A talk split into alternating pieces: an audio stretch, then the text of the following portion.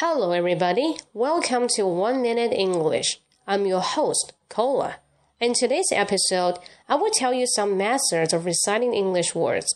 How do you recite your English word? Maybe you will say apple, A P P L E, apple, just according to each letter one by one, and read it for 10 times, then you get it. Yes, it's true. But usually find tomorrow just forget it. That is why. It is because you don't know the pronunciation importance. So I just want to share my ways of reciting the word. 呃，我通常的方法呢，就是按照这个发音来。那一个单词它的发音是 apple，那我先记发音，然后再把词给拼出来。因为呢，每一个音标其实对着对应的都是每一个单词的字母啊，这个很重要。所以我的建议就是，大家可以按照发音来背诵， 而不单单是按照这个字母拼写来背诵。